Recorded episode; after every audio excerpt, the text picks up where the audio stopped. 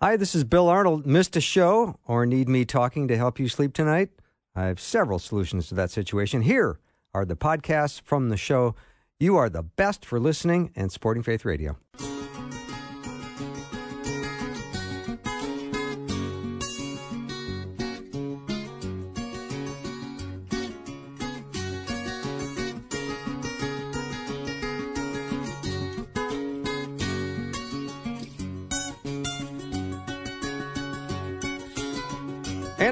Welcome to the afternoon show. I'm Bill Arnold, and it is that time of the week where we do our series on the words of Jesus. We call this our, our Red Word series. And if you have a red letter edition Bible, it would be all the words in red in your Bible. And my guest today is Dr. Ian Paul, and I was just talking to him before the start of the show, and we realized we have not chatted in about a year. So I have missed him, and I'm so glad to have him back. Uh, you It's can learn. Great to be here, Bill. Thank you. I've, I've, I've missed being with you guys I as well. so, I so appreciate that. You know, Ian, I go to your your blog all the time, um, and I want to talk about that a little bit. But I am Oh. Yeah. so aware of the content that you provide and the work you do on your website, the interviews you do, because I listen to a lot of them, and Oh, I, yeah. I Yeah, know how in demand you are for your time. So I have a deeper appreciation that uh, you know you're six hours ahead of us, and we're Mm. we're doing this early afternoon, so I don't keep you up too late. But I, I realize now you're giving an hour of your time, and you even had you haven't even had your dinner yet. So No, I haven't. I'm postponing. I'm, I'm looking. I'm looking forward to it. It's good motivation for me. yeah, so I appreciate that, and I know as early evening comes around, it's time to be w- with your wife or to uh, take Barney for a walk. But I understand uh, that'll take a couple of days before he gets. Um, Yeah, he's got a leg injury. So Yeah. we, we we both have. He's come out in sympathy with me. So I, I pull I pulled my hamstring on my right leg, and he's Yeah. done something with his right knee. So Uh, well, so I- we're we're, did, we're in sympathy. how did you pull your hamstring?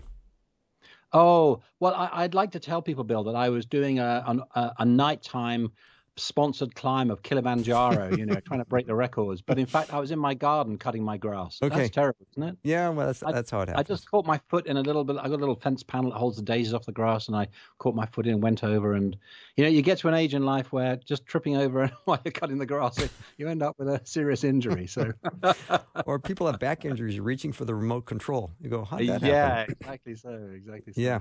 But Bill, thanks for the comment about my blog because I mean the things we're going to be talking about come out of some articles I've written, and uh, and it's just been really interesting to see the Lord's hand on that because the reason I started the blog in the first place was in 2012. I I literally you know sometimes people say I have a word for you, and what they mean is a sentence or a paragraph or Mhm. a whole say that I had actually had a word from the Lord. It was not quite like skywriting, but almost like that, that vivid. And it was just a single word, which was right, W R I T E, right. And it really, I, I just sensed God was calling me to a new direction of ministry. I laid down responsibilities. I eventually left the teaching role I was in, and part of writing was investing in this, in, in the in the the blog, the website. And I usually publish two or three articles a week there. And then the other interesting thing was, I really felt the Lord saying very clearly to me that I I should be every week writing on the the set uh, reading, gospel reading for the week. So some churches, some of your listeners may know that some churches use a thing called the the lectionary. So it's a shared pattern of readings over three years where you work through the gospels and you work through letters and Old Testament texts as well. And uh, it was very a very clear word from the Lord to say you should be writing about this every week. So I've, I've been doing that for three and a half years now, and now you, you because it's a three year cycle, we're repeating it. Mhm. And then this beginning of this year, again, I just felt the Lord nudge me and say, look, you need to be doing something in a different format. So I now every week have a half hour discussion with uh, a very good friend of mine, James. I, I know. Uh, I, I watch many of them. You, you've met him. You've met him. Yeah, Oh, have yes. Right. Yeah, yeah, yeah. And we, we, we, we, we know each other well. We were both best men for each other's weddings, and we studied theology together. So, and we've been, you know, doing stuff around the place for 30 years or so. And uh, I, I think people enjoy the fact we have a little bit of banter, but we focus really on on the text and dis- and discovering what it is that God's saying to us through the words of Scripture. And we've just loved it. We've we've really enjoyed it. So we started doing that in January. So we're you know wanting to get the the YouTube stats up. So if people want to go and have a look at that, some people prefer to read the articles, some Mhm. people prefer to hear the conversation. So we're really trying to just sort of engage with different ways for people to learn. Well, and if James is such a good friend, he might pull a hamstring as well. He-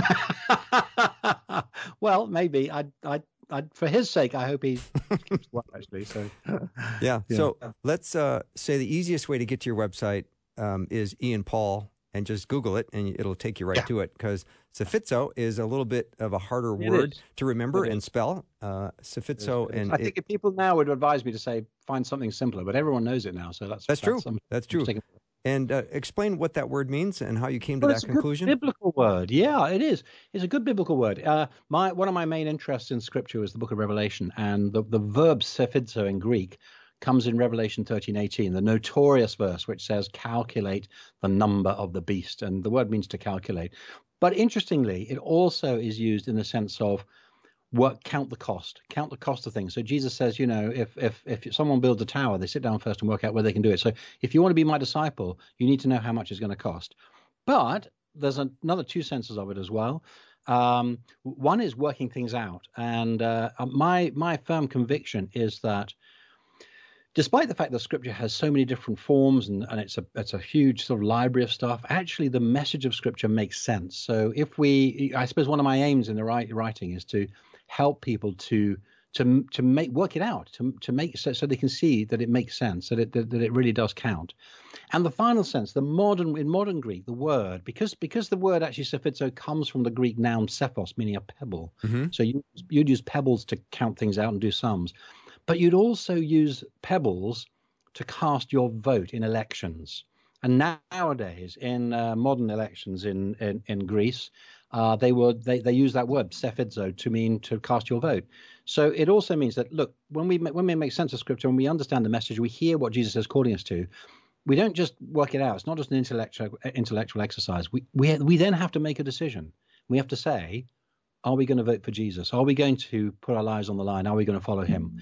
So all those things sort of belong together. That's and it's such a multifaceted word. And that's Mhm. I think why. Yeah, and Ian, uh, the reasons you're one of my favorite guests, but also one of my favorite thinkers, and I want to encourage everyone to go and look up uh, Ian's blog, is your background and the synergy that you bring from your background makes Mm. your mind really interesting when it comes to studying Scripture. So I'm so glad we had this hour together. Uh, you come from a, a mathematics background, and you also I do. yeah. Yeah, that's right. Yeah, yeah. And I, well, originally I was going to do a PhD in uh, in, in mathematics in, in, in encryption theory.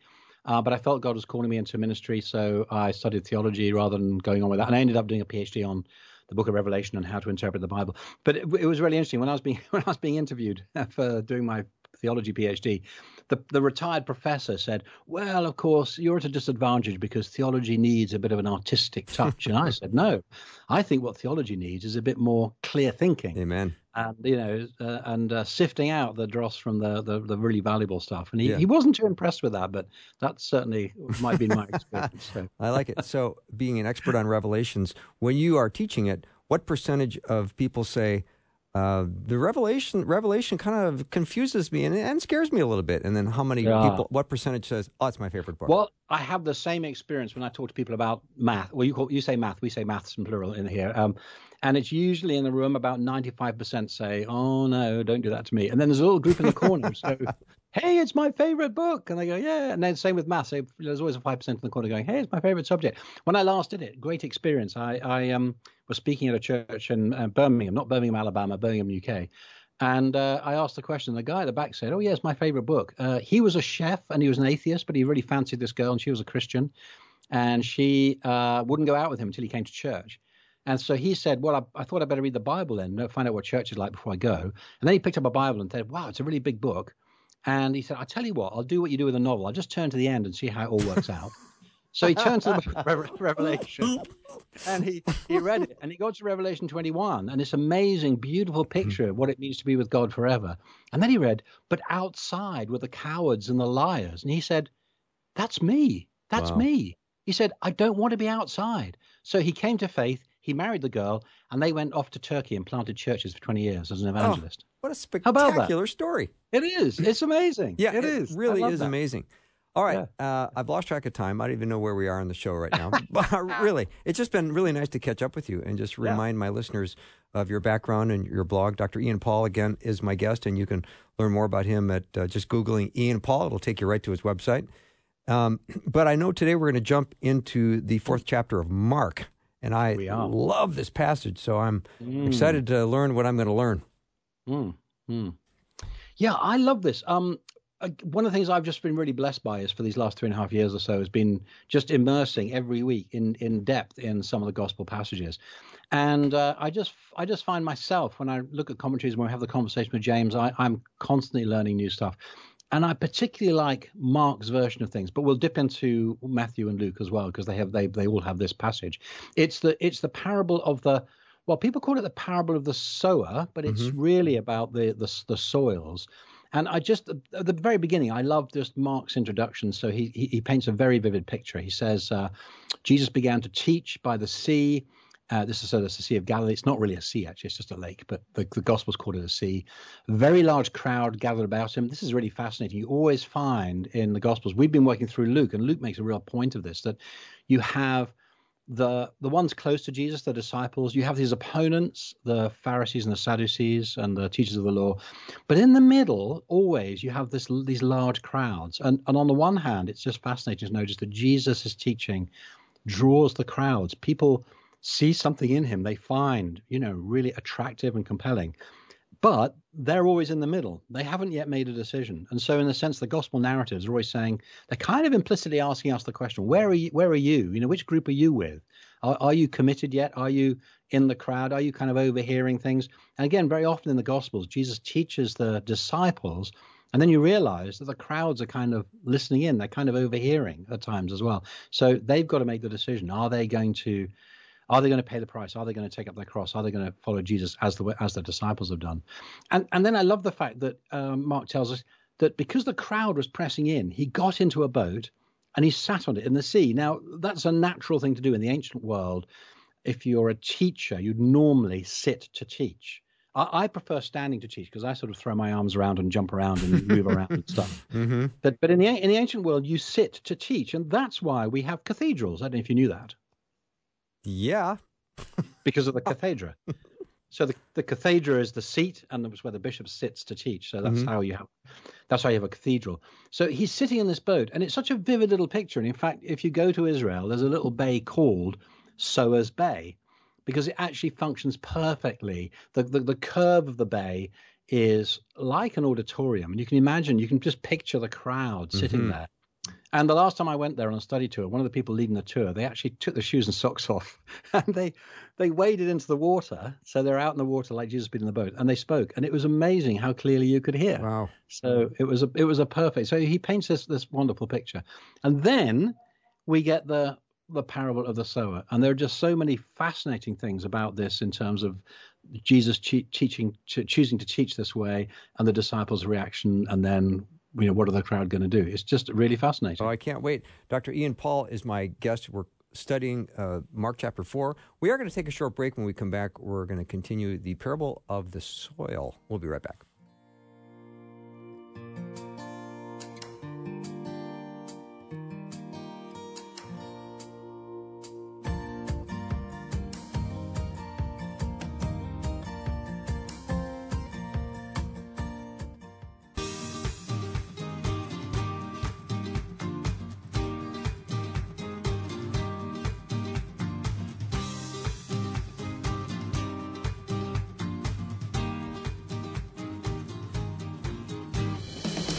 I'm back with Dr. Ian Paul. You can learn more about him and discover his blog at, at uh, just Google Ian Paul, P A U L. and It'll take you right to his website. We're discussing Mark chapter 4 today on our Red Word series, the words of Jesus. And before we jump back into this, Ian, would you say that mm. one of the problems today with church, and I've got a lot of really bright Bible students that listen to this uh, this program. Mm. But mm. for for for much of the church, or for some of it, I can't decide what I want to commit to here. Is we are not taking the scriptures as seriously as we need to. It is, and um, I think that's partly about um, a loss of commitment to real, really, really have confidence in in the scriptures on the one hand, uh, and I think also sometimes the way that we we um, engage with scripture on the other. Um, I, am I'll, I'll, I'll, you won't be surprised. I'll go back to the book of Revelation. It's very striking. Revelation 1, verse 3. Sorry about that. That's all right. Revelation 1, verse 3, you know, John says, Blessed is the one who reads, and blessed are those, plural, who hear and keep the words. And so he's telling us that the social context of reading the scriptures is the community. And I think for some churches where where, where I am around here, um, the churches major on experience. So when people are preaching, they've got to they've got to perform well, and they've got to give people a good experience. Uh, for others, they really focus on the scriptures, but they kind of go through them line by line, and it's a bit of an intellectual exercise. And I think both of those um, approaches fail to take seriously scripture as uh, uh, offering us a sense of experiential connection with God. I think it's actually possible to preach about the scriptures and be rooted in the scriptures, but do it in a way which brings the scriptures alive mm. and helps people to sort of encounter God afresh. Oh, so, so the experiential and the intellectual, I think, should should belong together. And I and I always say to people when I'm, I, I used to teach a preaching course at the college I was at, and I'm, I'm continuing to do that. I said that actually, if you go further into the scriptures and if you do that right, actually you'll connect with people's experience because you know this is an act of communication. These are these are these are real folk. How how did we ever make make reading and studying or listening to the teaching of jesus boring? Nobody nobody thought it was boring at the time. No so true so, so true. All right we're uh, in mark chapter 4 dr ian paul is mm. my, my guest. Let's continue uh, on the parable of the soils as you like mm. to say it is instead of the parable of the sower. Yeah it is, and, we'll come to re- the reason why that is because there's this sort of interaction between the sower and the soils. But there's actually something really fascinating about what this parable is doing. And Mark, unlike Luke and Matthew, Mark actually places it kind of at the head of a whole block of teaching of Jesus. So Matthew does that another way. He has the, the, the Sermon on the Mount to introduce Jesus as a teacher. But what's really fascinating about that is that on the one hand, Mark is recording Jesus telling a parable. On the other hand, Mark is explaining about Jesus' ministry through this parable. So Jesus is talking about a sower who goes out to sow and he sows the seed. But of course, actually, he is the sower. Mm-hmm. And actually, in telling the parable, he's actually he's actually sowing the seed because the seed, love it. The seed is the word, and he is, and, and the parable is the word. So it's kind of like um, uh, what's the word the, the, that mathematical thing the Mandelbrot set where it's all self-referential. So it, it, it's a it's a parable which is a parable about parables. Uh, and the parable is actually, in telling the parable, Jesus is actually enacting the content of the parable. So it kind of sets the agenda for Jesus' teaching ministry. And of course, what's really interesting out of it is uh, how the disciples react. And again, just sort of contrasting with something like the book of Revelation, or contrasting with, you know, near the ends of the Gospels in, in Mark 13 and in Matthew 24, where Jesus starts using all this apocalyptic language and says, you know, the the the sun will be darkened and the moon will turn to blood and the stars will fall from heaven. Now, my experience is when we tell the parable of the sower, I think most contemporary readers and listeners they go, "Oh, that's kind of a cute story, you know. We can picture that and you know, it's great for Sunday school with the kids. You know, you can draw a little picture of a sower and you can get different kinds of seeds and you can draw pictures of the different soils and so on. And we, we kind of think it's a kind of cutesy story and we think it's really interesting and, and, and we think it's really straightforward. And then we get to the stuff about the sun and the moon and the stars and everything. We go, oh my goodness, what on earth is Jesus talking about? Now, what's fascinating in the Gospels is that the disciples' reaction is exactly the opposite. So when Jesus says the sun's going to be dark and the moon turn to blood, the disciples all go, "Well, yes, we know all about that. we, we understand." You know, you don't need to explain that, Jesus. That passage has no explanation because they are rooted in that apocalyptic worldview that comes out of the Old Testament, and which they they were expecting. You see, we, what we don't recognize is is when Jesus says right at the very beginning of the gospel, the uh, the time is fulfilled and the kingdom of God is at hand. That is end of the world kind of language. They're all going, wow, the apocalyptic moment is coming upon us now. So they're kind of expecting it. But then when it gets to this parable, Jesus is, Jesus teaches the parable. When he's alone, the disciples go, "What are you talking about, Jesus? we have we have no idea." You're, you're talking about a sow. Well, we, we, you know we know about sowing and seeds. There's people around us on the hillside who are sowing stuff, but we've got no clue what you're talking about. And it's just a reminder that the first hearers of Jesus are, are coming with a different agenda and different experiences. And sometimes it, it's it's hard for us when we've already decided what passages are going to mean, and it dulls our sort of sense of encounter, and, and it's quite hard to actually hear the stories afresh. So I, I just find that a really fascinating challenge and a contrast. Mm-hmm. Dr. Ian Paul is my guest. We are in Mark chapter four. All right, Ian, can we can we dig into the the four yeah. soils? Because I think uh, right yeah. about now we can get started and get a couple done before the break. Uh, so Yeah. let let's start with the uh, the seed that fell along the path, and the birds just came and ate it.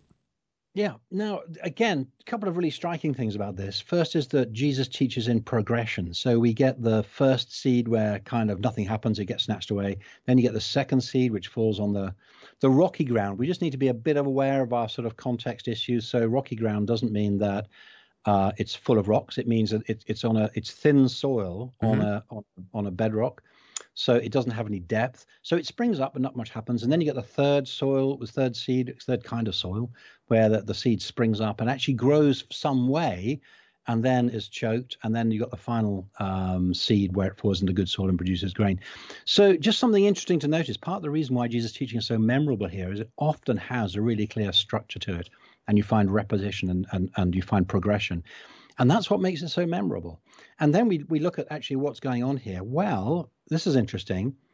The sower is is is sowing, so so someone is busy actually doing the good work of proclaiming the word. But at every stage, we find that there's a battle, there's opposition, Mm. So that we actually have to guard what we're doing. So this isn't this isn't a question of just going around in the world and doing what God calls us to do and just letting it all happen. Actually, we need to recognize that at every stage there is opposition. So Satan comes and snatches the word away before it has a chance to root. That's the, the birds. Um, persecution comes uh, for the seed that's on the rocky rocky ground. It hasn't got a deep root and it withers when the sun comes up when times get difficult. And this is a what I find again fascinating is this is a repeated theme in Jesus' teaching um, that um, all the way through the Gospels we find that actually if you're going to follow Jesus, you will experience difficulty, you will experience opposition, you will experience suffering. You know, in Mark chapter 10, where uh, he Jesus has told the rich young ruler to give away all his possessions and come follow him, and Peter complains and says, "Well, look at us, we've we've left our livelihood." And he said, Jesus says, "Yes, and you'll receive." Uh, houses, mothers and brothers and sisters. He's talking about the community of faith there, and it'll be great blessing. And with it, he just throws in persecutions. so you know, just of course, of course. I, I love the fact that when Paul goes on his first missionary journey in Acts 14, Luke summarizes his message as this: "Through many tribulations, we must enter the kingdom of God." Uh, this is part and parcel. I, mean, I don't know.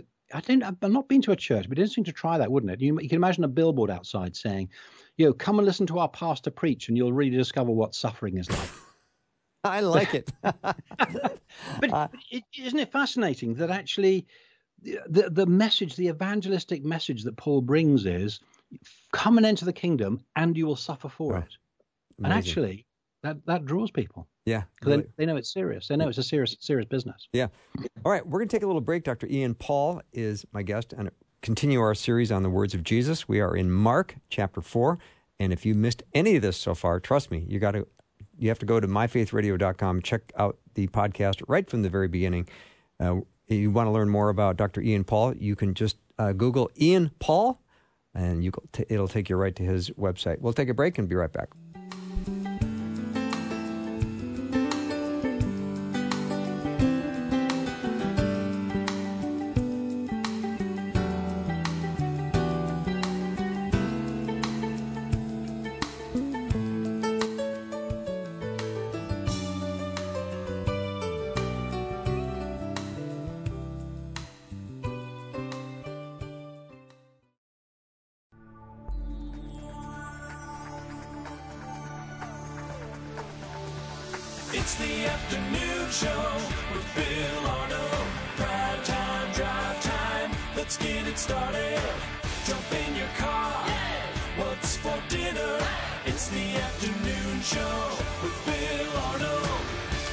Back to the show. Dr. Ian Paul is my guest as we are in our Red Word series. So, the words of Jesus, and we are in Mark chapter 4. We're talking about the parable of the sower, or we can refer to it as the parable of the soils.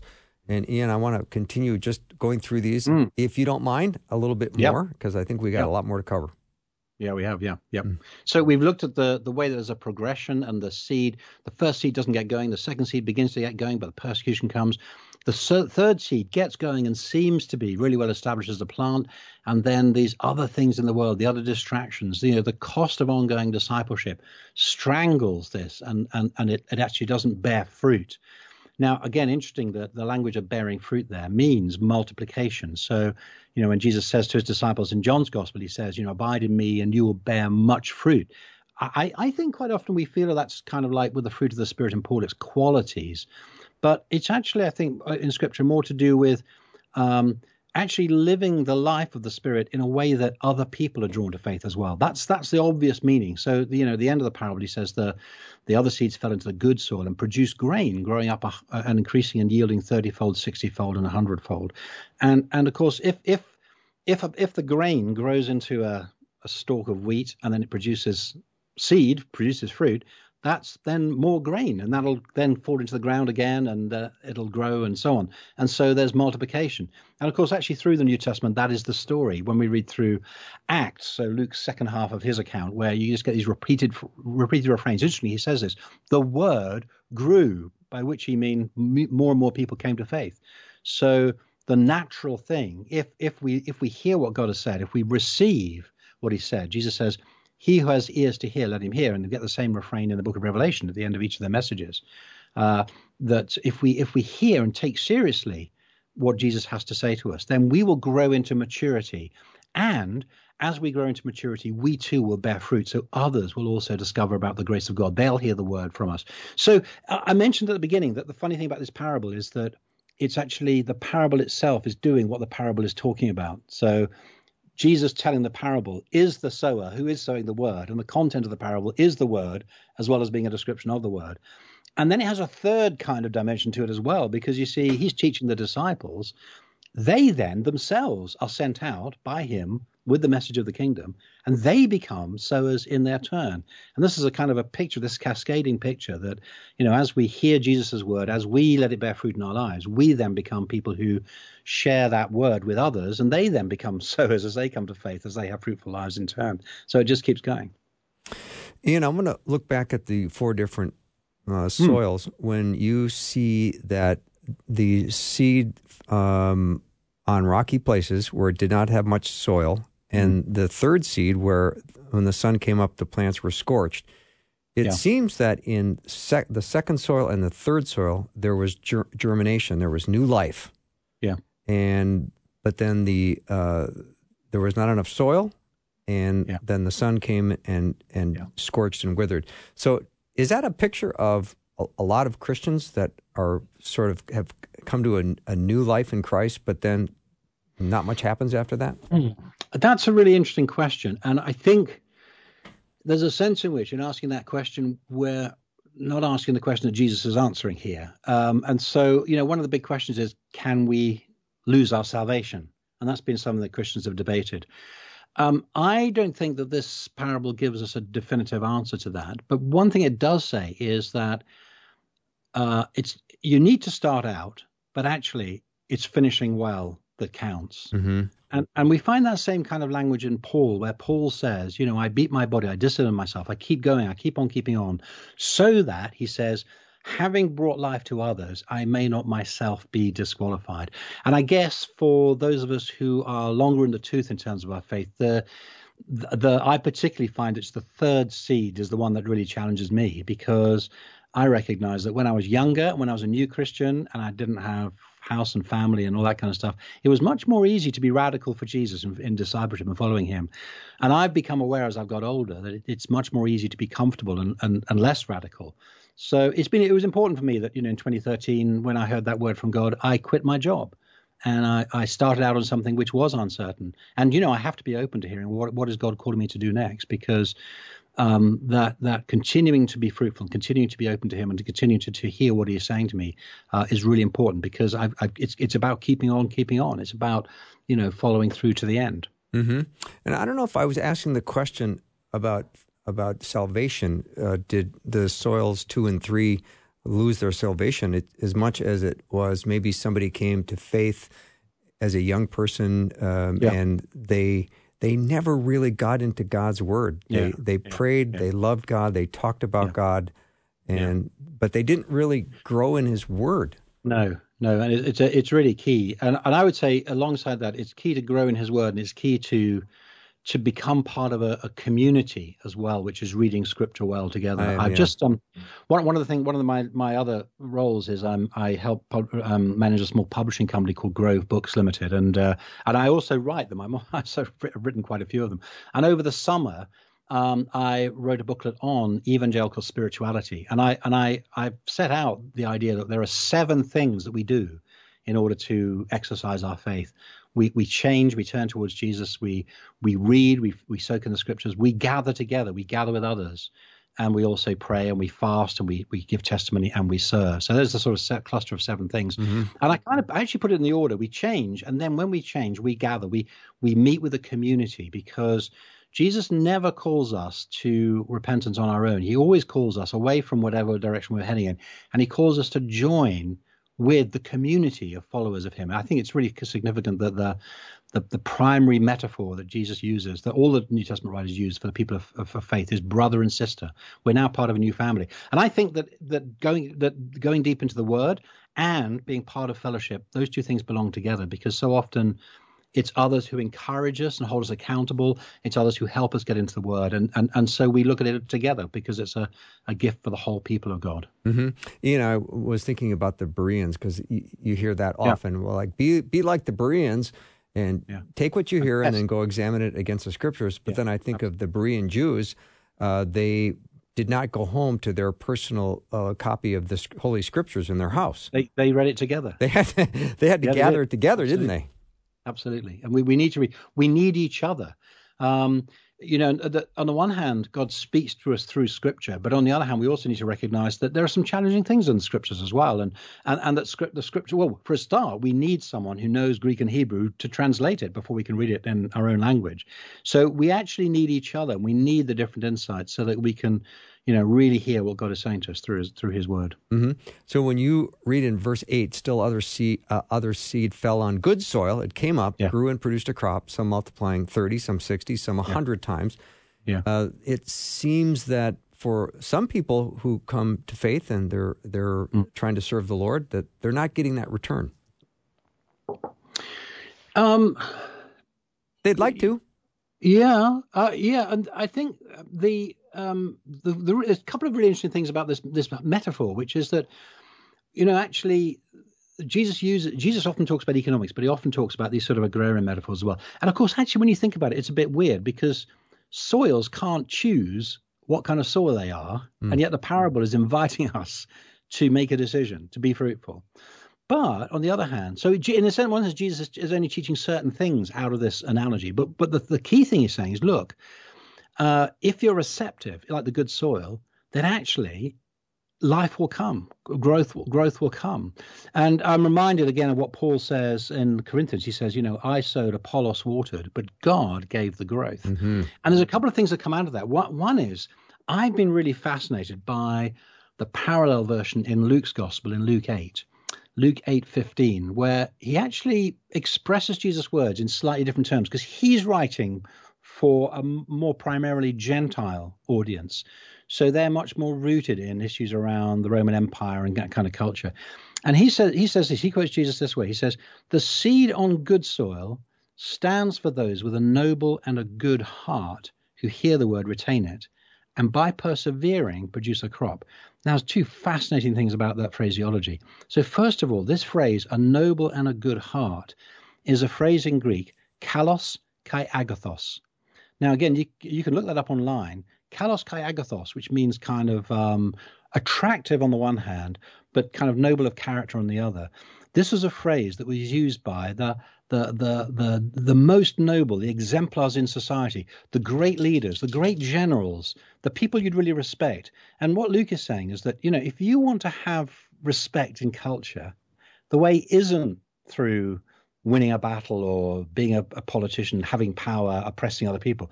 Actually, it's by receiving the word. So he's challenging his own culture there and saying, do you know what? It's actually receiving and retaining the word that that that is going to make you the kind of person that people admire and want and want to recognize. And the second thing he says, he says, by perseverance produce a crop. Now the word he uses there, hupomone, means uh, endurance through persecution. And it's the word that, again, John uses at the beginning of Revelation. He says, I am your brother in tribulation and in kingdom and in patient endurance. So, again, it's kind of apocalyptic language. We're, we're in a battle here, we're in conflict. God wants to bring fruit, but there's an enemy, Satan, and he's determined to spoil that. So, we actually need to recognize that God will, will, will, will develop this character in us as we stick with him steadfastly through thick and thin, through the good and through the tough times as well. Mm-hmm. Ian, when in verse 9 it says, Then Jesus said, Whoever has ears to hear, let them Yeah. hear. Uh, does that is that making a reference to those who are believers versus those who are not? Yes, it is. It's the it's the chan That by the way, some people think there's a pun there because you have ears of wheat and we have ears. There's no, there, there is actually no pun in Greek, so it doesn't that doesn't work. But yeah, it is about listening, and and uh, this is again a fascinating part of the parables. The, the the disciples say to him, "Jesus, why are you teaching in parables?" And he quotes this very strange thing from Isaiah, where Isaiah said, or God says to Isaiah that you know they may they may indeed see but not perceive, they may hear but not understand, lest they should turn and be forgiven.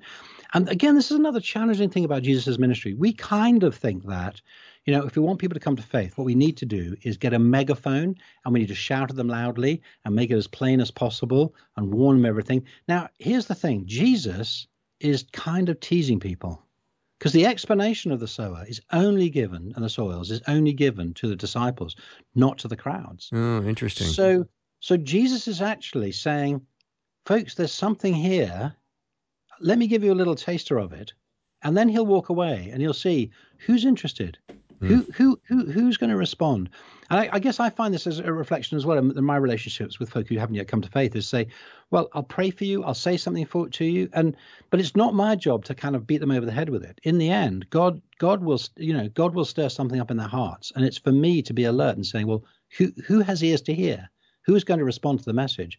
And sometimes I think we need to say, well, we actually need to leave, we need to sow the seed, but we, we need to leave it to God and we need to see who God is drawing and who's been stirred up with this, who has spiritual hunger and is going to respond to this message. And there's a little bit later on in Mark 4, which really uh, teases that out in a most fascinating way. Well, we'll get back to that when we return. Dr. Ian Paul is my guest. We are in the uh, Words of Jesus. We are in Mark chapter 4. If you just joined us, you're going to want to hear all of this from the beginning. You can do that at myfaithradio.com. To learn more about Dr. Ian Paul, head over to Ian Paul. Google that. It'll take you right to his website, which is psephizo.com. Be right back.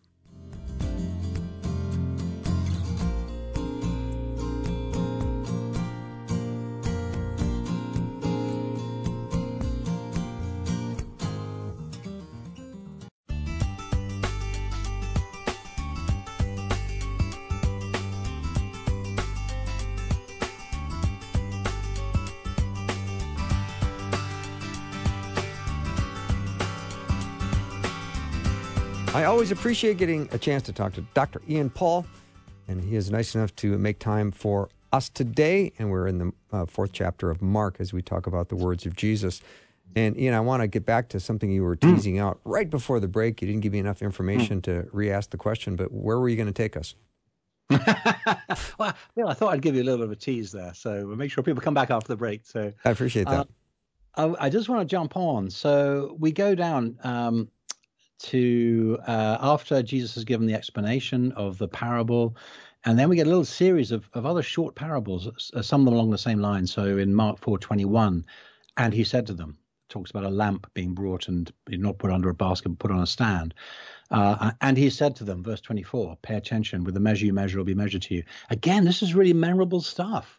You know, Jesus is having these little summary sayings, which we can, uh, we, we, which we won't forget. Uh, to him who has more, more will be given. To one who's not, even what he has will be taken away. Then, verse 26, he says this. this I find this really, really fascinating. And I, I find it fascinating because, on the one hand, it's using very similar language to the first, the, the original parable of the soils. On the other hand, it seems to be saying something quite different, something intentional. He goes like this The kingdom of God is as if a man should scatter the seed on the ground. So you got the, like the sower sowing the seed. Uses the same word, throwing the seed on the ground. He sleeps and rises night and day. Now that's a very Jewish language because whereas we tend to say day and night in in Jewish counting of the days, they count night first and then day. And the seed sprouts and grows. He knows not how, and the earth produces it all by itself.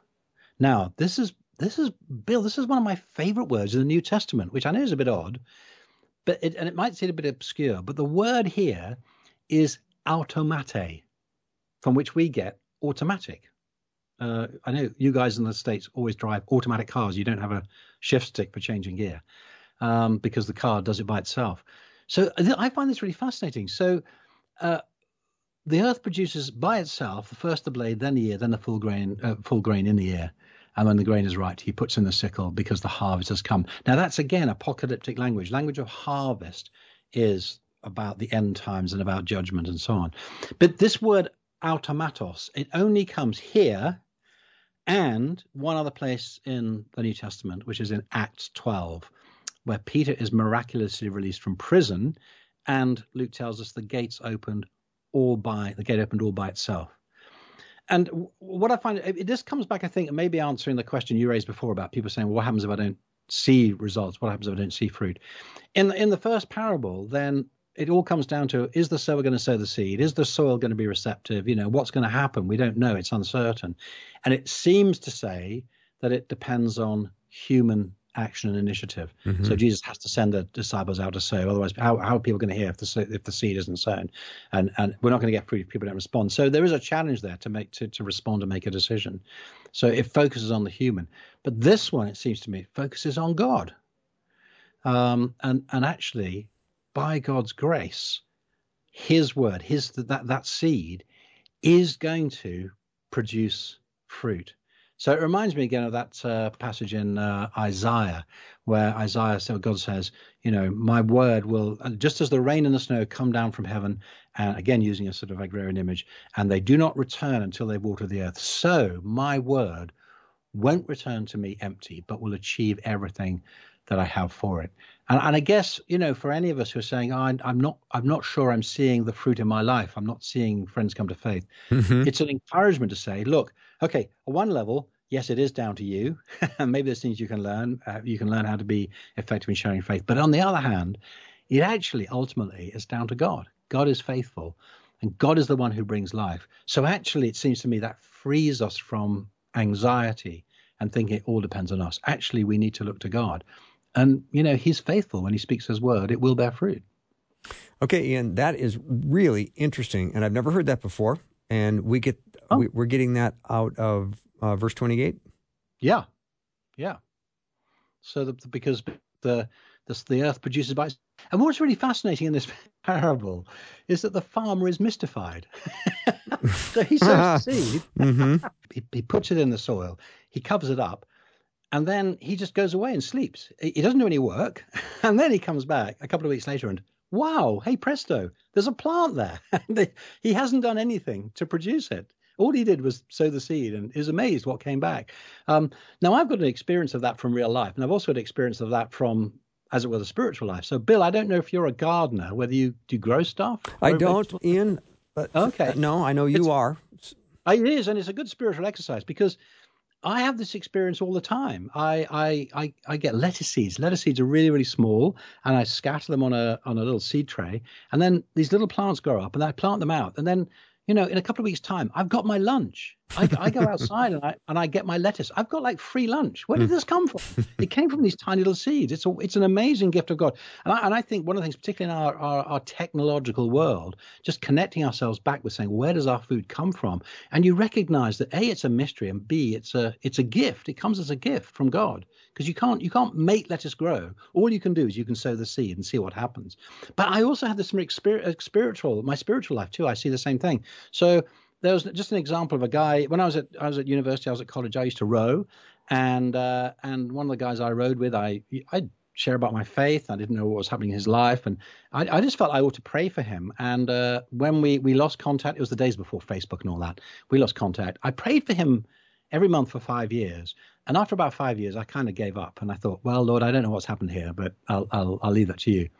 Five years after that, we met up again. Turned out he'd come to faith. He was done an alpha course and he was now a leader, a leader in his church. So it's an example of, you know, God, we, we, we sow, other people water, but God gives the growth. And I think it's uh, just a reminder that in the end, both in real life, but also in our spiritual lives, that the fruit that we see, yes, there's stuff for us to do. We need to respond, but actually, all this good stuff that comes comes purely as a gift of God. It's it's, it's pure grace, and I, that's why I find this this little parable here is just uh, just a really really fascinating one, and it's a really good one as a complement to the parable of the the soils and the sower. Mm-hmm. Ian, when you had that conversation with your friend, did you tell Mm. him, "Oh, by the way, Yeah, I prayed for you once a month for I five did. years"? I did, I did, and and he was just bowled over. so he was amazed. And the other thing I find that really fascinating, and we we had our, our drive relayed, and uh, uh, and the guy who was in charge of the company, we, I just had a, I just felt the Lord saying, you need to say something to him, and I just asked him about his business, and he talked about the fact that he really wants to run his business with integrity. So they grew the business not by borrowing money, but by earning money and then investing. And he was clearly wanted to, a guy who wanted to do a good job. And I just said to him, I just feel God saying to you, God has prospered your business. He's honoring what you're doing. And he was, he was, he said, you know, I've always wondered why our business has gone so well. It's been a real surprise to me. It's kind of like come as a, as, as a gift.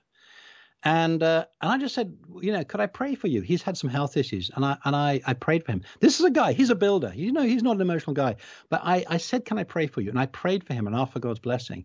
And literally, he burst into tears. And and because when we offer, when we pass on the word that God's given to us, and when we when it, it comes to us as gift, and we give it to others as gift, then I just find it's amazing. People are people are so moved. And he just sent me a text later saying, you know, I'm really moved. I'm really touched. Thank you so much for your hospitality.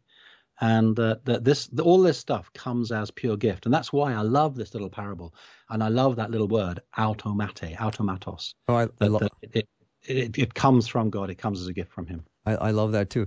So when you got a calling uh, to leave your job, uh, let's Yeah. go back to that moment if we can, because we only have a couple of minutes left, and I'm curious as to what had you say, yes, I am going to follow the Lord in this uh, this calling, and I'm now I got to yeah. break this news uh, to my family, and then go on from there. Yeah. Well, again, it was um, a real sense of gift. I mean, I, I'm married to a, a, a family practitioner, a doctor, so um, it wasn't as big a financial risk as it Mhm. might have been in other situations. Um, but again, it, I just sensed it was such a gift because I I heard this word from God with certainty. And um, in fact, when it came to leaving my post uh, teaching theology, it, it just so that, I won't go into details now, but it just so happened that my wife realized. And so when I came to say to her, I think this is what God is calling us to, she already knew. She said, I know, and that's fine. And we'll, ju- we'll we'll just we'll just do it, and that was just such a blessing and such an encouragement to me that uh, it was something that we you know we we were agreed on, but uh, you know we, it was a big upheaval because my my job teaching in the college came with a house, so we had to look for somewhere new to live, and then we've ended up where we are now, and again just a real sense that God has sort of like almost put this in our lap.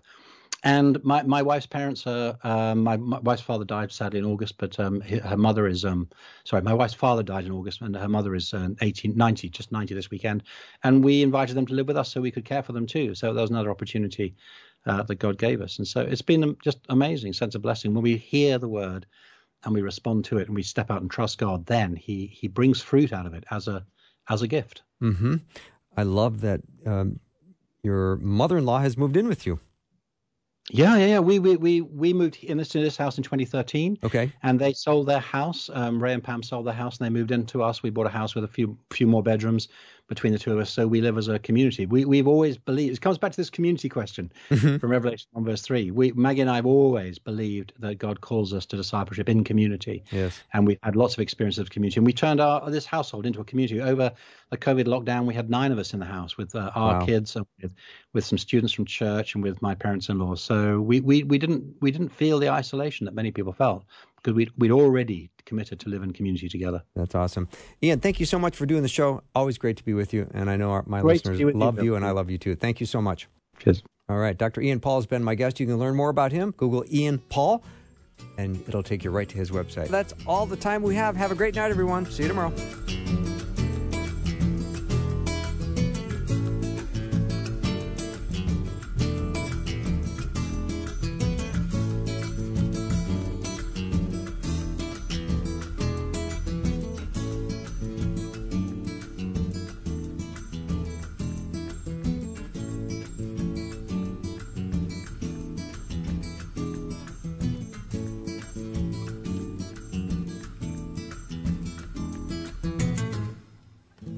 Thanks for listening. Programming like this is made available through your support.